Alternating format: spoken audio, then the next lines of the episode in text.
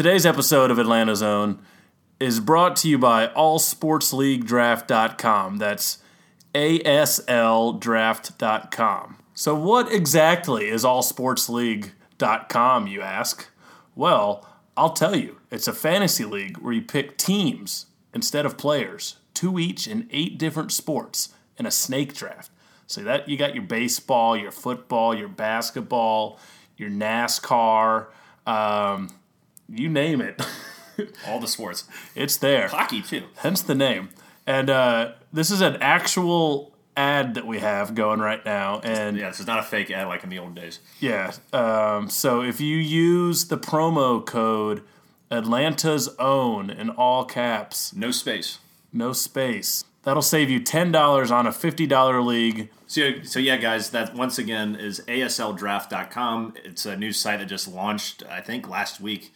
And uh, seems like a really cool concept. We're actually uh, signing up ourselves just to see what the heck it's all about. And should be a, a good take on, you know, kind of DraftKings FanDuel, but with a, with a twist by using teams instead. So uh, head on over to ASLdraft.com, use the promo code Atlanta's Own, and save $10 on a $50 league.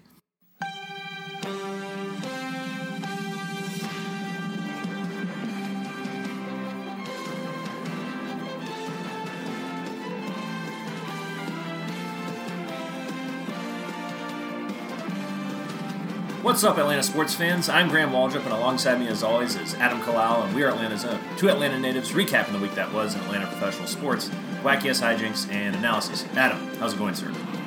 Jeez, Graham, you're ready to get after it today, huh? Oh yeah, man. It's been like two weeks, been chomping at the bit, Yeah. Um, I'm like, doing, like a rabid horse. yeah, you've been just rehearsing that over and over in your head. I've only done it like 96 times at this point. Yeah. Well, a lot more than that. A hell of a lot more. Yeah. You only heard it 96 times. Right. I've done it hundreds and hundreds of times. Uh, I'm doing well, Graham. I got really into disc golf this past week. Yeah. Uh, I would highly recommend it. We we played in two very different parks, both for free. Ro- a park up in Roswell, and then a park in Southwest Atlanta. So as you can imagine, they, they were a little different. Uh, Sure. Both had their perks, uh, but that was a good time. And then also a, a little public service announcement. Um, I've got a 79 pound basset hound that I'm trying to get adopted. Fostering it, and he's a good dog. He's just a lot of dog, a lot of hair, a lot of slobber, and very needy. Really selling him well. He's like a uh, he's like a Komodo dragon crossed with a basset hound. He's a very interesting creature. His name is uh, Wagner. I mean, excuse me, Wrigley. It's uh, it's actually Wrigley, I call him Wagner all the time for some reason. aka Big Rig. Uh, so if anyone out there loves basset hounds, I got one for you. Yeah, reach out to us on Facebook or the Twitter, and we'll uh, we'll, talk to you about selling you at Beast. Yeah. selling a lot of things today, Adam. We're selling this Yeah. uh, ASLDraft.com. We're selling Basset Hounds. What's next? What else can we sell? We can just completely sell out. Sure.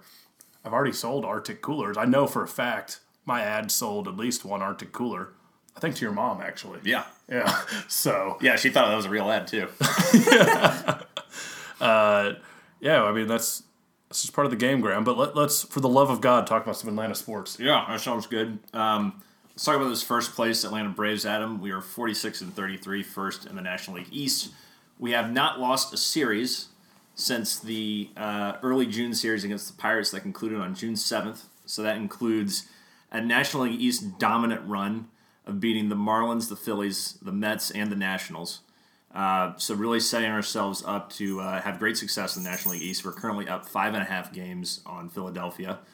Uh, they're in mired in a little bit of a slump. They broke a seven-game losing streak last night, and uh, but overall, the Braves have just been hitting the shit out of the ball, and you got to be impressed for what the offense is bringing to the table uh, for this team.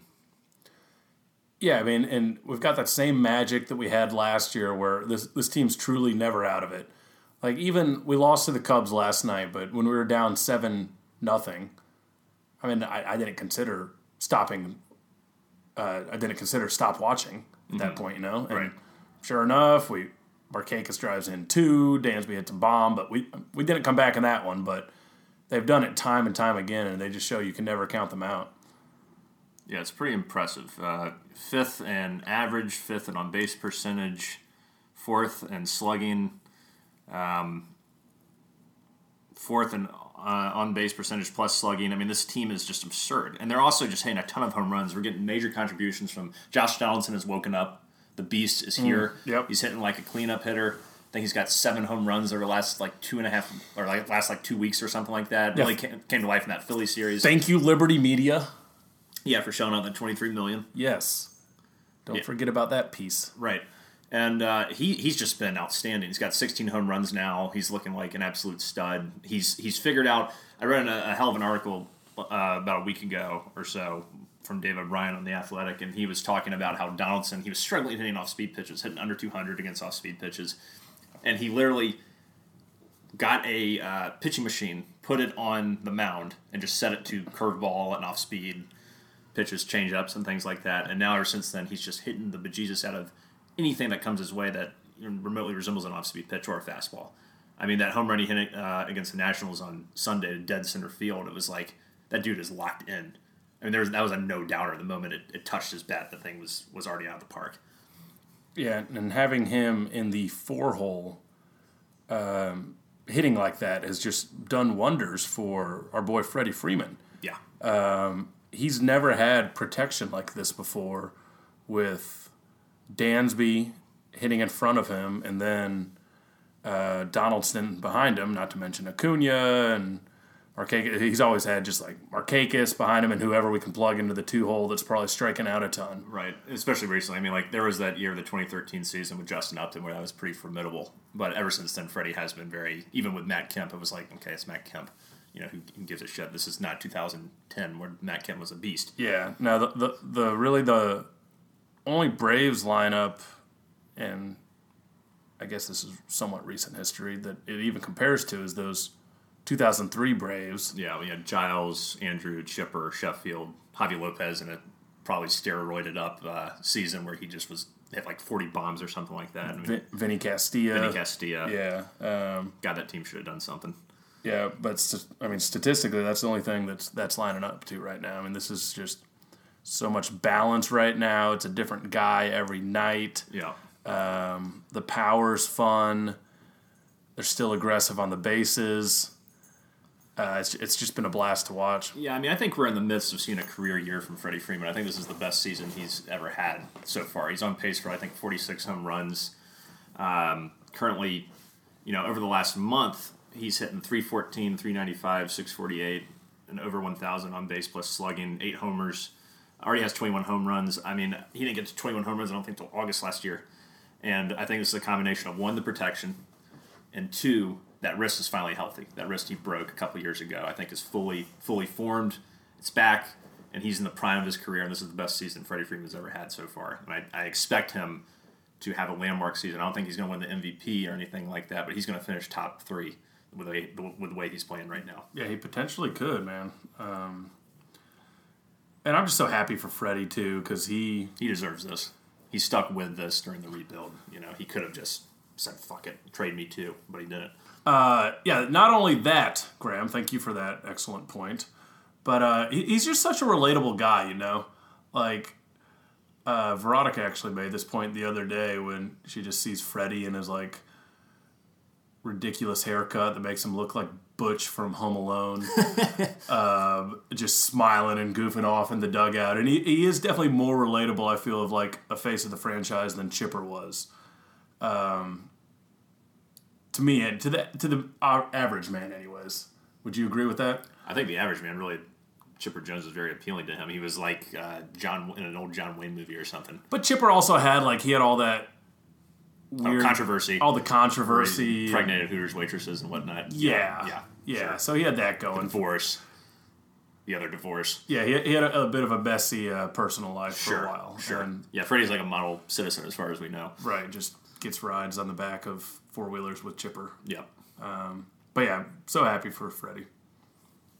yeah, and everybody's looking good. Everybody's contributing. You're exactly right. Up and down the lineup. McCann uh, has also just been outstanding. He deserves to be, uh, I, I think, in the All Star game. Um, there was a night, the night that we came back against the Phillies when we were down seven to one, and he hit the walk off uh, double, I believe it was. I had never seen him that excited. He was screaming uh, profusely, screaming "fuck yeah," losing his mind, taking the Gatorade shower, and just scream like he looked like he had just I don't know, uh, climbed Mount Everest or something, and he was just he could not control himself. To the, I mean, like all his emotions were coming out. It was like this ex- volcanic explosion of euphoria that I've never seen from him before. And I've seen him get pretty jacked about stuff, whether he's angry or happy. But I've never seen him that excited. That was like the moment when I kind of thought to myself, this feels like a championship kind of moment, a championship comeback against your division rival. And the old guard and Brian McCann, the former baby brave, now the elder statesman, comes in the huge hit to win the game and send a message to the Phillies that, you know, screw your money, we're here. You know, it, it was it was incredible. And it just goes to show how underrated of a signing that was. Like everyone wanted us to make the big trade, spend the big money, but bringing in a clubhouse guy like McCann who just loves Atlanta the way he does, and like you can see in that passion of that moment how much he loves Atlanta and how much this team plays for each other. Um, I mean, to get bring him in for what four million dollars, Two million. dollars. Like, come on! And now he's, I mean, he is the top three in the NL All Star candidate right now. It's also a lot just because Atlanta Braves fans are getting out and voting, Right. which is great to see. But I mean, he's he's been playing great. There's no denying it. Yeah, ever since that he's kind of cooled off a little bit over the last week or so. He's gone hitless, but um, he's he's been such a huge. He's been huge this year. He's come up with, time, some timely hits. Has done an excellent job navigating that pitching staff, and um, can't hit worth off left-handers worth a damn. But what you're getting from Brian McCann, I think, is far has far exceeded expectations. We were kind of just hoping, you know, that he would just, you know, I was kind of thinking not that this would be his numbers for the whole season, you know, in 280 and uh, seven homers and things like that. But I mean, I thought, you know, he's probably not going to do that well, but he's, he's probably going to hit 15, 16 home runs, hit around this figure, and uh, give you just absolutely tremendous, tremendous value for what you what for what you paid him. Over over value, if anything. And still, the combo of him and Tyler Flowers are have better offensive stats overall than JT Realmuto. So there you have it. And we still have Austin Riley on our team. right So there you got that going for us. Right. If you can't, in case you can't tell, I've got a bit of a grudge for all these uh, people that were just shitting so hard on our offseason. They wanted so much change to a team that had already won 90 plus games, um, didn't trust a general manager that's done a great job so far, give zero credit or respect to Brian Snitker, who I wanted to talk to you about. Who, when you see the dumpster fire, uh, which I have new meaning to that term after witnessing an actual dumpster fire at the park in Southwest Atlanta playing disc golf. But that's a story for another time. Um, but the dumpster fire that is the rest of the NL like they could have three managers fired this this year, and uh, Dave Mart Dave Martinez, right? The, uh, yeah, I think the, the Nationals? Nationals coach. Yeah. And then Gabe Kapler and um, Callaway.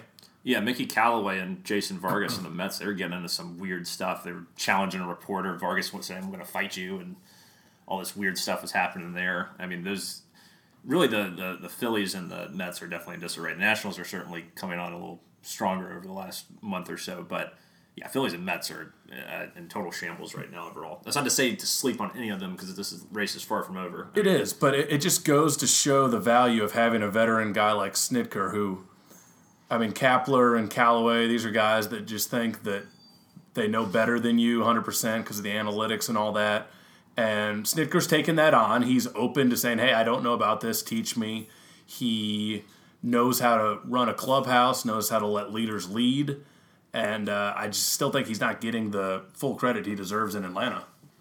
I still think uh, you can poke some holes in the way he uses the bullpen to a degree. Um, but other than that, I and I, I can't really say much about his in-game management that isn't, you know, not just the in-game management, but you're right, the the, th- the stuff we don't see in terms of the stability of the clubhouse and the chemistry. All these different personalities. You got a bunch of young guys: Acuna, Albies, Swanson, Riley. You got the old guys: McCann. Uh, I hate to call Freddie an old guy, but he is an older guy now.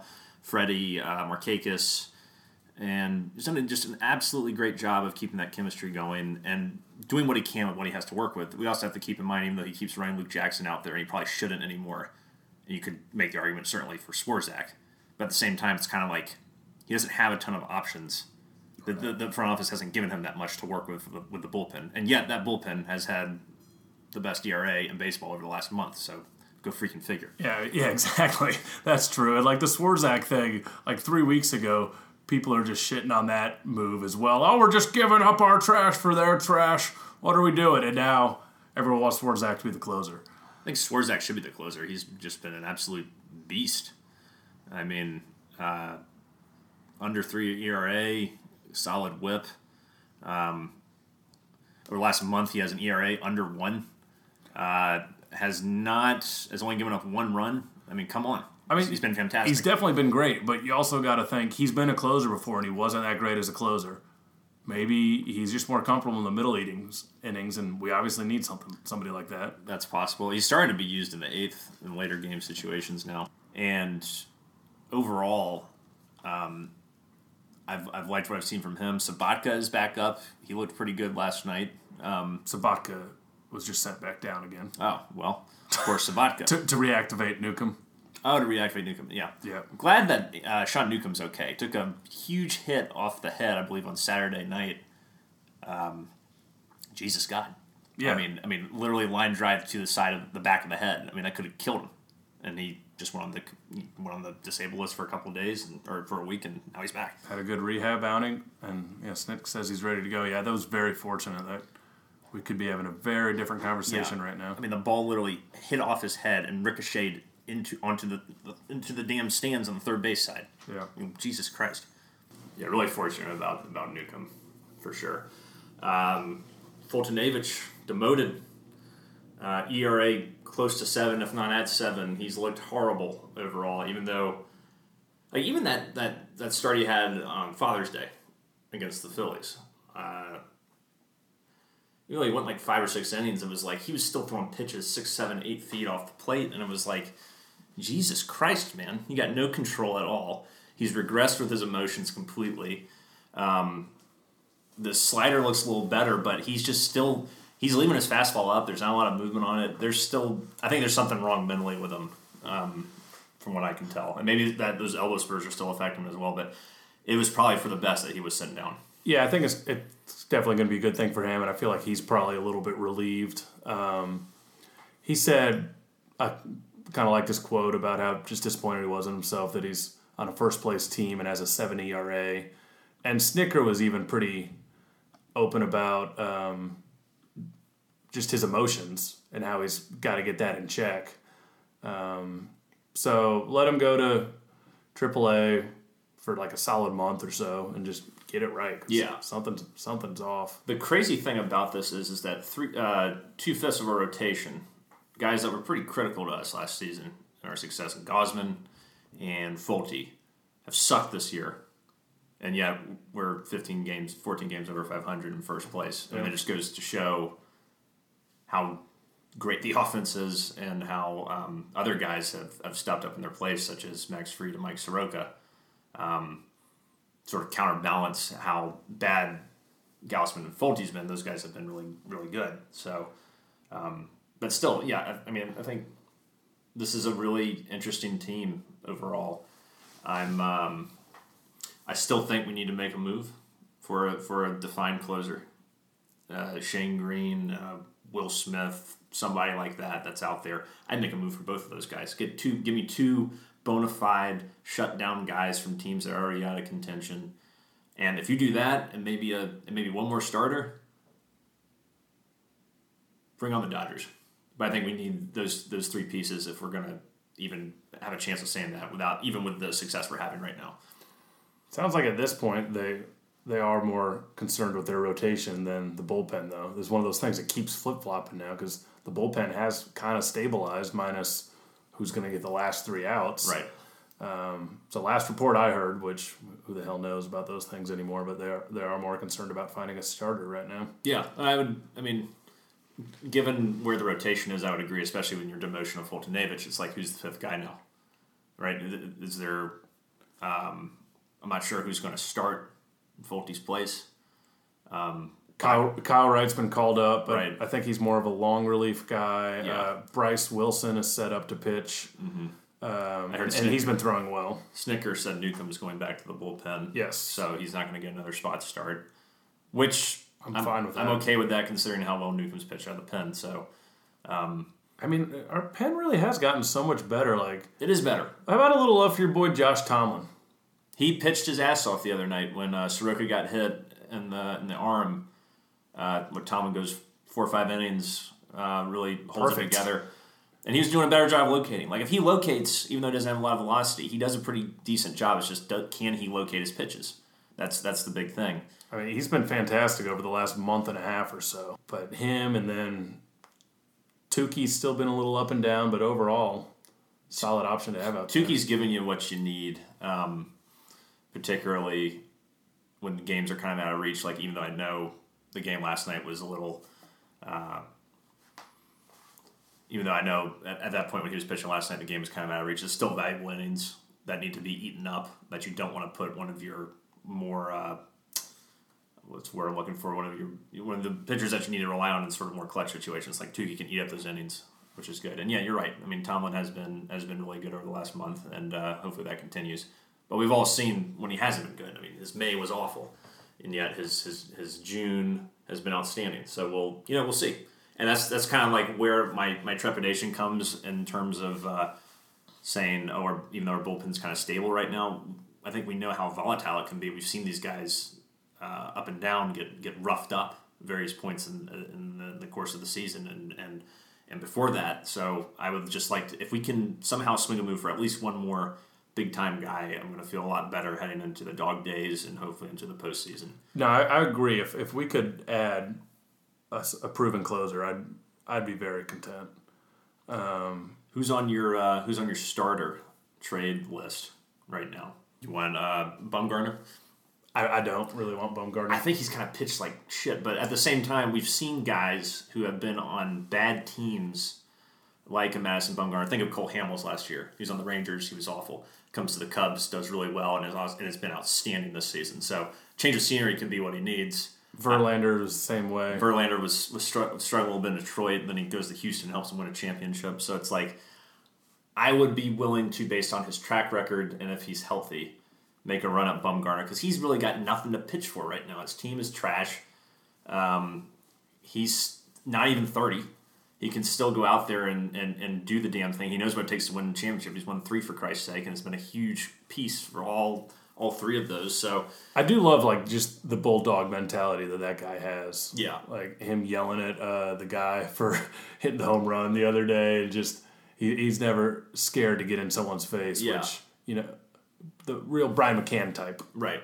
He has been awful, admittedly, over the last uh, over the last month, but um, I'd still be willing to look into that. look at his numbers versus the Dodgers. He's like over his like postseason career as well. He's been horrendous against them. Hmm. And if you're getting him, you're getting him to beat the Dodgers, but that's just not something he does. Right. Mike Minor, I'd be interested in. That is a guy. That is a guy I would love to make a run for. Mike Myers completely revitalized his career. His velocity is up. He's doing well pitching in the ballpark in Arlington, which has notorious, notoriously been a hitter's ballpark uh, and over the course of its lifetime. He's on a bad team, and he's been one of the best pitchers Although they're kind of hanging around though. That's the problem. Yeah, they're not fully out of it, but I don't But think. they're a lot better than they thought they were going to be. Yeah. Mike Minor's probably a big reason for that. Yeah, he's just been great, man. He, I mean, he's can be in the damn Cy Young conversation the way he's pitching. Uh, two five two ERA, outstanding uh, walk walks hits per innings pitched. Um, he's been the real deal the whole season, and his June uh, has arguably arguably been his, his best month. Um, he's only getting stronger as it's, as as the season's gone along. So, if Texas can fall out of it, which may happen, may not happen, but if they do, Mike Myers got to be a guy I'm targeting. That's a guy I'm more interested in than, and I think he still has another. What's his contract like? I'm not sure. I'm pretty sure he's still got at least another year. He's not making. Bumgarner dollars from No. I think he'd be a little cheaper because I mean Bumgarner's like he's the face of the Giants. They're not gonna even if his value they're gonna overvalue him. Basically, Yeah. is what I'm saying. Yeah. Versus Mike Minor's a guy that they weren't expecting that, to get this much out of him. It's just found money at this point for Texas. Right, you're still going to have to probably give a, you know, a decent amount for Minor considering the season he's having. But you're right, the historical value of Bumgarner, the championships he's brought to San Francisco, that that goes a long way. Um, but yeah, Texas is actually a hell of a lot better than I thought they were. They're damn six games over 500. I didn't realize that. So maybe that's wishful thinking. Yep. But if they do fall out of it, that's got to be a guy you go after. And I mean the trade. I mean, it's still got a couple months till the trade market is fully clear. So Oh yeah, right with the, the second the waiver the waiver trade deadline. Yeah. and just like no one's gonna. I mean, it's too early. And Anthopoulos was saying that on the radio. It's just way too early. No one's gonna be looking to. Totally sell right now. Yeah. So yeah, it's going to be more heavy NL East action coming up after this series concludes with Chicago on Thursday. We go to the Mets, then home series versus the Phillies, and home series versus the Marlins before the All Star break. So these last uh, last four series, including the Cubs, pretty critical. One because you're measuring up against Chicago, who's a probable playoff team right now, so you got to see how you're looking against them at this current moment, and then take care of business against the Mets and the Phillies and uh, Miami. And if you're able to at least win three or four of those series, three out of four of those series, you're looking great heading into the All Star break. Hell, even if you split them, you're looking good. But I mean, with the way this team's playing right now, the offensive output, I got to think that we're going to continue to kick ass. Um, we are we are probably going to come back down to earth. We're probably not going to score, you know, like that one homestand uh, where Donaldson took off. I think we scored like 90 runs or some something insane like that. Uh, probably not going to do that for the rest of the year, but the offense is the offense is humming, and they're good enough to put up. They're, they're going to be a top five offense for the rest of the season. There's there's been nothing I've seen that tells me any different right now. It's gonna be so interesting, still roster wise, to see what's gonna happen once Ender eventually does come back. Will Snitkers loyalty? Because I mean, Snitkers loyalty will be tested. Yeah, I mean, I wouldn't mind having him as a defensive replacement in the outfield because, I mean, Acuna is basically our only center fielders. I think we, I think we've discussed this before on the podcast. He's our only center fielder. I think he's played every single game Yeah. since like the beginning of May. He's going to need some days off. Yeah. And I mean, you can throw Charlie Culberson out there, but I don't want Charlie Culberson in the center. But Exactly. At the same time, You- who else do you put out there? Exactly. I mean, right now you don't have anyone you can put out there. So. I, I like Ender as like the defensive guy still. I, I think he's still got value in that glove, but Sure. there's no one you can. Uh, like Matt Joyce has been an amazing pinch hitter. Yeah. Culberson is Culberson. Yeah, he's clutch as hell. And Camargo, uh, like we have three really great bench guys. yeah, it's kind of like who do you clear out for Inciarte if that's your plan? like back in the day, you would carry like four bench guys, but you just don't see that anymore. we have four bench guys. Oh, the catcher. The catcher, yeah. Right. But you might have another utility guy and one less arm in the pen, but Right. with the way starters go four and two thirds innings constantly, Right. you can't do that. Yeah. So uh, that'll be something interesting to watch. But and you're right, that'll that'll test uh, old Snit's loyalty. Yeah, but who? Yeah, who would you? Who would you ask if you bring that back Inciarte? I don't know. I have no idea. I mean, the guy that hasn't been as uh, valuable this year has been Camargo, but his versatility is excellent, um, and he has proven that he's been a better pinch hitter as of late when he has gotten opportunities. And I think one reason Snitker doesn't use him that much is because he views Camargo as the ultimate insurance policy. That if someone does go down, I got a guy that can play every day, that knows what it takes, well, and uh, I want to save him in case something like that happens. Well, Snit had a line where he said uh, recently, and I, I kind of appreciate his honesty. He's been coming out with recently. He's like, "Look, we we thought that we were going to be able to get him a lot more at bats, but we didn't." He just said straight up, "We didn't realize that we have an everyday lineup. Yeah, Like plugging in Austin Riley, like that's your everyday lineup. There's there's not going to be changes to it. Um, so things have changed since April. yeah. I was expecting Camargo to get like 400 at bats. Yeah. just because he would you know sub in at least two times a week for somebody, if not more. But um, I mean, every everyone's clicking right now. Yeah. What, what are you going to do? right, You got a guy on 680 The Fan made a really good point about the difference in Snitker this year and Snitker last year. They said he seems like he he values every win a lot more. Like he's going after every win now, and that means start putting your best lineup out there, and um, you can tell he, he's giving people the quick hook if they just don't have it. So right. I think the expectations are a lot different this year. I think even when we were we were uh, making our run last year, it was kind of like, oh, this is nice little unexpected season with you know having shades of like the '91 uh, worst to first team. Not as dramatic, but you know we didn't expect in any respect. that we would be in the position we were last year. Now this year, things have changed. Um, expectations are a lot different. The team is much better. Uh, it's more sound all around, I'd say. And uh, yeah, so that's great that he's been able to make that adjustment. I mean, he, he also sounds a hell of a lot more confident in, in press conferences. His candor, as you mentioned, is uh, much appreciated. And I've, I've become more of a Snitker fan this year. Um, and yeah, I mean, I think he, overall he's doing a really, really good job with, with handling this team. Not much more to be said about that. Nope. Been fun to watch. Yeah. Um, draft time, draft breakdown for your Atlanta Hawks. Yes. Let's do it, Graham. Let's talk about it. Well, for, first, we, we should discuss, because I know how much you care about uh, awards. Yes, The NBA awards we, show we was love last night. we love subjective awards. They mean so much and are really a true representation of someone's value. and unfortunately, Trae Young did not win the Rookie of the Year. God, what a fucking bust he is. despite being uh, second in the league in 30 point games and 10 assist games. He had 10 of those this past year, only behind James Harden. And out of all rookies, the other rookies had one combined. But Trae Young doesn't get the award I think, because he's a bust, Graham. right. He's a total bust. I mean, what the hell did he do last year? I mean, Travis Schlenk is clearly the worst general manager in the National Basketball Association. He should be fired immediately. Yeah. And um, that John hitting on John Collins was just total luck. I mean, you don't give up a guy like Luka Doncic when you uh, for for some some undersized, poor defensive guy like like Trae Young. I mean, it's just absurd. Anyway, bullshit. I don't care. Trae Young's a beast. Luka's a beast. I think both teams got what they needed, and no one should give a shit about this rookie of the year. The only thing I'll say about that, if anything, I think it's a good thing for us because Trae plays with a chip on his shoulder already. Yeah. this is just going to be uh, a little even larger kink now. Yeah, we've um, gone from a chip sure. to a kink. Yeah, it can add some extra motivation. Right. And he also, I mean, I think he realizes this that he deserves.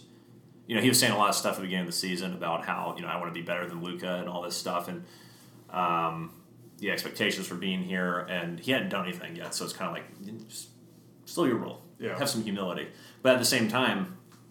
He went out and proved it. He talked the talk and proved that, you know, especially at the turn of, the, of 2019, that he was a force to be reckoned with and that he was going to be the guy you can build around, and he's he was worth the move. So anyone who's up in arms about him losing a shitty subjective rookie of the year award to Luka Doncic, I mean, don't worry about it. It doesn't mean anything in the long run. I'm sure you just ease someone's nerves, Graham. Yeah, I mean, just does it really matter? No. Does Uh, that make Trae any worse or better? No. Does it make Luka any worse or better? No. Does it make whoever won the MVP award? I don't know. Who won it? Was it Giannis? Yeah. Yeah. Okay. Great. We all know he's a good player. Great player. Didn't win the playoffs. Didn't win the playoffs. So there you have it. Yeah. Uh, but you want to break down this draft? Yes, let's talk about the draft. Uh, your boy Travis Schlenk made big moves. Traded uh, traded up to number four pick with Los Pelicans. Well, there's so many. Like, I just love how Schlenk works. It's like, look, we end up at eight and ten, not what we wanted to do, and he just finagled his way back up into the top ten. He made that Taurean um, Taurean Prince trade that got the number seventeen pick, and because we had the seventeen pick, uh, along with the eight and ten, he was able to get back into the top five with the Pelicans and get the number four overall pick in DeAndre Hunter. And it was also just amazing that he so he ended up trading the eight and seventeen to get up there. So we still had our number ten pick, which was um, from the Mavericks. Which, so, and you know that they wanted eight and ten and not eight and seventeen, but he made it happen. Yeah, and I really like DeAndre Hunter a lot. Let's talk about that first pick. We- So we took DeAndre Hunter, number four, guy from Virginia. I've watched him since I'm ACC UNC fan. Um, he's a very solid player. He may not have the highest ceiling in the world, but he is going to be consistent. He's going to give you 15 or 16 points a night. He's going to play great defense. And I think one of the reasons that we, we picked him was not only just because he's solid as hell, but because he is a shutdown defender. He just in the national championship game, he destroyed Jarrett Culver, held him five of 22 shooting, who was arguably the best offensive player in the nation last year. Not only that, he went and scored 27 points and picked up nine rebounds to help Virginia win the championship. And I would also say he was the reason that Virginia lost to UMBC the year before in the tournament because he had broken his wrist and was out. He didn't even play in that game. And at that point, he was like sort of their sixth man. Then he became the stud. So he's really um, transitioned to being an absolute, uh, I wouldn't say like total beast, but a consistent player who has plenty of room to grow at only age like 20 or 21. I think he's only 20. Um, I really liked this move. I thought with who you had on the board, he was probably the best player left. A lot of people are, are kind of saying, uh, you know, he's never going to be some sort of explosive uh, Paul George kind of player, wing player, but he's he does fit the prototypical three and D. Is a good three point shooter, and um, like I said, the Hawks, as as prolific as they were on offense last year, they were a terrible defensive team. We know Lloyd Pierce, in his background in Philly, loves to uh, you know, is very defensive minded coach, but he didn't really have the personnel to, um, you know, fully realize his vision, execute it. I think DeAndre Hunter was the first step in, in getting a shutdown defender who can really bolster the defensive prospects of this team. And I really like the, the pick for the aforementioned reasons. Nice. Uh, yeah, the, the, the thing I kept hearing was that DeAndre Hunter has the highest floor in the draft. Yeah, he's not a bust. He's not going to be a bust at all. He's going to be a solid player. Yeah, which which is huge. I mean, pair him up on the wing with Huerter out there, mm-hmm. um, and yeah, hopefully he he can pick up some of the defensive slack from Trae Young, and yeah, you gotta love the pick. I mean, we weren't going to get a player like this at eight and ten, um, so for the Schlenk to do what the Schlenk does and get his man, the Hawks were the only team that DeAndre Hunter even worked out with, which was pretty interesting considering we weren't anywhere close to range to draft him at the time. So he wanted to come here, and we wanted him. Yeah, and made it happen. Yeah, it's uh, it's an outstanding move. Um, once again, you just got to bow down to Travis Schlenk, and he took a gamble for the number ten pick. They wanted Cam Reddish, and Reddish fell to number ten, and they selected him there. Um, uh, Duke player averaged a little over 13 points a game was hyped up to be an absolute monster. Didn't really show that as much last year, even though he had flashes. I know every time he played Carolina, he dropped like twenty plus points and was a was a maniac. Um, but here's a guy who, even though he struggled mm-hmm. offensively and was spotty, and some people questioned his heart a little bit, um, he sat out with some injuries at, at, some key times, and I think he was held out of Duke's last game or something like that. But anyway, um, what I'm impressed with with Cam Reddish is once again the defense he is an outstanding defensive player. Um, he still needs to work on his three point shooting and his offensive ability, but his defense is outstanding. And he's going to bring that again. And once again, this also adds to Lloyd Pierce's mantra of wanting to have a, another, you know, a defensive minded team that can also shoot the three pointer. This is going to help that.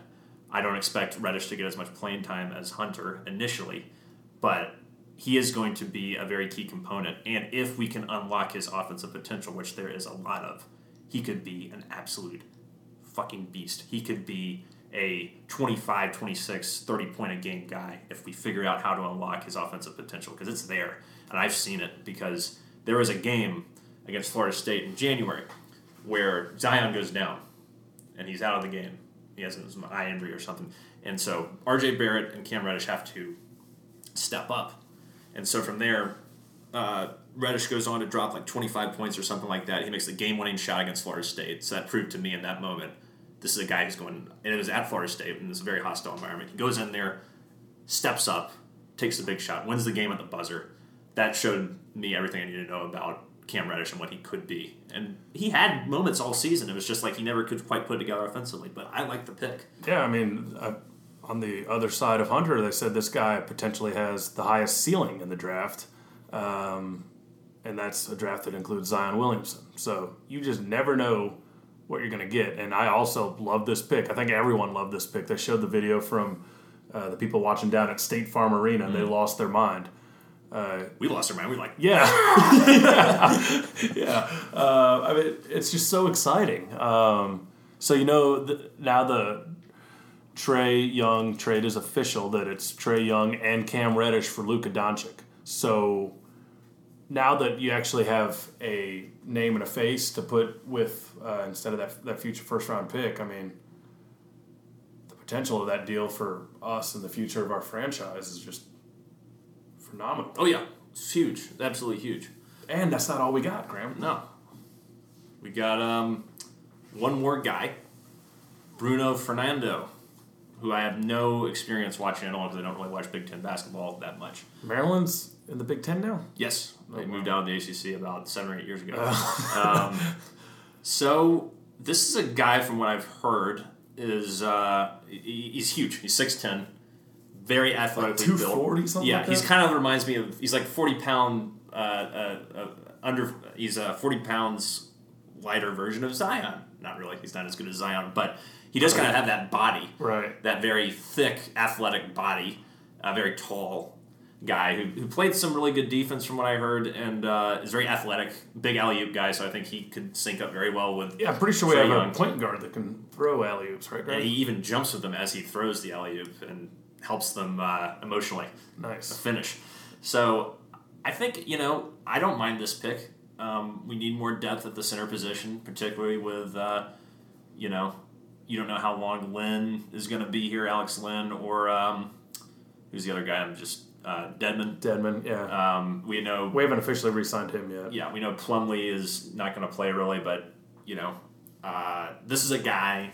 in Fernando, that probably needs some seasoning. You could see him a lot in College Park with that new G League team. I would go watch Bruno Fernando down there. Yeah, and I mean, I think it might be a nice, a nice play. This is also another defensive minded guy who I think averaged like a little under two blocks a game. So uh, once again, this is a very defensive heavy draft, and it's sending them uh, a great message that we're going to balance out this sort of three point barrage and and uh, run and gun and attitude that we have with being able to add some guys who are a little more um, attuned to playing to playing defense. So I, I liked it. I don't know what's going to happen there. I don't really have any expectations because I've never seen him. But from what I'd read, He's not our focus. no, he's not our focus. Reddish and Hunter are obviously the focus, and I think that we're setting ourselves up for um, great things in 2020. We might be able to make the playoffs this year. There's no reason to think that we can't win 12 more games this year. I mean, you think about who won the division last year was Orlando. They were like a couple games over 500. So why why can't we make that? And they only won like 43 games or something like that. So it's like we won 29 last year. There's no reason this team can't win An extra 40 ten. games. Yeah. Yeah. And I mean, so look, let's look at our core we got now. We got Trae Young, Mm. John Collins, Yeah. Kevin Huerter, Mm-hmm. uh, Cam Reddish, DeAndre Hunter. DeAndre Hunter, and then you still have Omari Spellman, who could be a guy that could turn around this year if he You gets healthy. You never know. You got this Bruno Fernando guy. Um, got Evan Turner, who we just uh, I wouldn't consider him part of your core long term. no, but the the Kent Bazemore era is officially over. Yeah, the last player from the 2014-2015 team is gone. Know, Um, traded him for Evan Turner. Evan Turner's probably going to be a backup point guard. You don't expect much from him. He was the number two pick in 2010 draft, who's kind of just fallen from grace. He's not terrible. He's a serviceable player, but he's, he's no stud. He's not going to do much for you, but he'll be a decent backup for, for Trae. And just goes to show you, just because you're drafted high doesn't mean you're going to do shit. No. Who knows? yeah, exactly. Uh, Draymond Green is a beast, and he's you know he's the 38th pick or something like that. So I mean, I, I, I see at least seven young guys there with potential to be solid players. Two of them, two or three of them, maybe a lot more than solid. Right. I would say John Collins and Trae Young. We already can see them as stars, Yeah. uh, without a doubt. And then you have all these expire like four expiring contracts So coming up. many It- contracts it, coming off the books. it gives us room to add two max player uh, deals next Yeah. year to pair up with all of them. Allen Crabbe comes off. Solomon Hill comes off. Um, Evan Turner comes off. It's probably someone else, and Plumlee, come, Plumlee, come, comes yeah. off, who's being well overpaid for doing nothing. So you're exactly right. If we can, this is a very critical year in the sense that if we have a good season, we can get the get it get in the playoffs. I'm not even going to put a seed on it because I don't, I don't I don't care. You get in the playoffs in any respect, and you show that you have a lot of room to grow with the superstar emerging that is Trae Young. You have the potential to attract uh, maybe not one but two big players that could come in and really add um, the the it factor to this franchise that we haven't had since Dominique Wilkins. I mean, it's very very possible that we could have maybe a new big three next year. You never know. But this, but we won't ever have a chance to get there if we have a shitty season this year. We have to show out. We need to make the playoffs. We don't need to be trying to lose. Not that we ever did try to lose. We won more than we should have last year. But this is a huge credit. This might be the, the biggest season in the history of the Hawks uh, franchise because this could. We've never had a core like this, so young and so talented to me. Can you think of like a core where you were like, man, this team has a chance to one day maybe win a championship if, if we get the right pieces? No, not not so much. And I, it's to the point. I mean, there's not really any superstars out there next year, though. That's the problem. They're it's kind of like lesser tier players. Mm. But you think about Golden State when they had a similar young core to this, and they were just barely making the playoffs. They didn't immediately sign Kevin Durant before winning the championship. They signed Andre Iguodala. Right. So, player more like that, which there are multiple names out there that um, fit that. The uh, dude who played in Toronto that was traded for Kawhi, um, Uh, De- DeRozan. DeRozan. DeRozan, yes. uh, DeMar DeRozan's out there. So, uh, think of le- second tier maybe, but still could just be that veteran piece that this team needs. Yeah, yeah. And it's not to say that, oh, 2020 you win an NBA title or anything like that, but it does open you up for to expand your team through free agency and attract someone who could really help. And maybe you're right. It's probably isn't going to be some, you know, KD type, but um, could be someone that could push you over the edge. You never know. And this team's ceiling is so high, and they haven't even gone gotten under the foundation of the house yet. They're they're still scrounging around underground. They they haven't even we haven't even seen what they're capable of. That's really exciting. And I tell you what, the Schlenk needs to become an author because he has written the book for how to rebuild a franchise. Mm. I mean, it's it's beautiful. Like once I saw the thing with, I mean, the core we have, but then I saw all those expiring contracts coming off the books at the same time. I was like, oh, good lord, man, Yeah. you are something else, Schlenk. Yeah, and that sets us up not only to go after guys next year, it sets us up for 2021. I don't know what the free agent class is like then, but not like so many NBA teams have this issue where they sign all these guys uh, to bad deals and then they can't get rid of them and then they're stuck. And we are not in that position at all. We either have expiring contracts or we have super young talent that is evolving, hopefully, into some steps. And we're gonna have money to re up those guys yes, at a reasonable time yes, uh, to lock John and Trae up, and then get at least one big piece. But it's Right. it, it's awesome to watch. yeah. it come together and they were talking about it on the radio today and I was like, damn, NBA doesn't start till like October. Mm-hmm. I'm ready for it though, Well, we're gonna have uh, free agency soon. We're gonna have summer league. There'll be there'll be some more. I, I imagine Schlenk is not not done uh, making moves and doing things to improve the basketball club. I mean, really, all bring back Dedmon and bring back Carter, and I'm happy. oh, Vince, Vince. Vince Carter. Yeah, I like to see Vince come back, but Give us one more year of Brent Vince. we shall see. We shall see. Let him work with Cam Reddish some. Yeah, that would be good. I think for him to learn from Vince would be in, uh, invaluable. Yep. Nothing going on with the Falcons that we know of, and uh, United's been off for two weeks, kind of like us, and we haven't talked about them in about two and a half months, something like that. We'll just keep pushing that one. Yeah. I think that concludes today's episode of Atlanta's Own, Adam. We got a lot off our chest there. We did. We had a lot. I feel like this has just been building up forever. yeah. It's like a therapy session. I feel Yeah. exhausted. Yeah. Uh, it feels good though, Graham. It Feels good. Yeah. Well, everyone, thank you out there for listening. However, and whenever you listen to this episode, uh, we'll see you next week, I assume, unless you uh, get into some more disc golf uh, mishaps. You never know, Graham. You never know. You never know. Well, until next time, rise up, chop on, stand brotherhood, unite and conquer, and remain true to Atlanta. Hospitality. Aspas.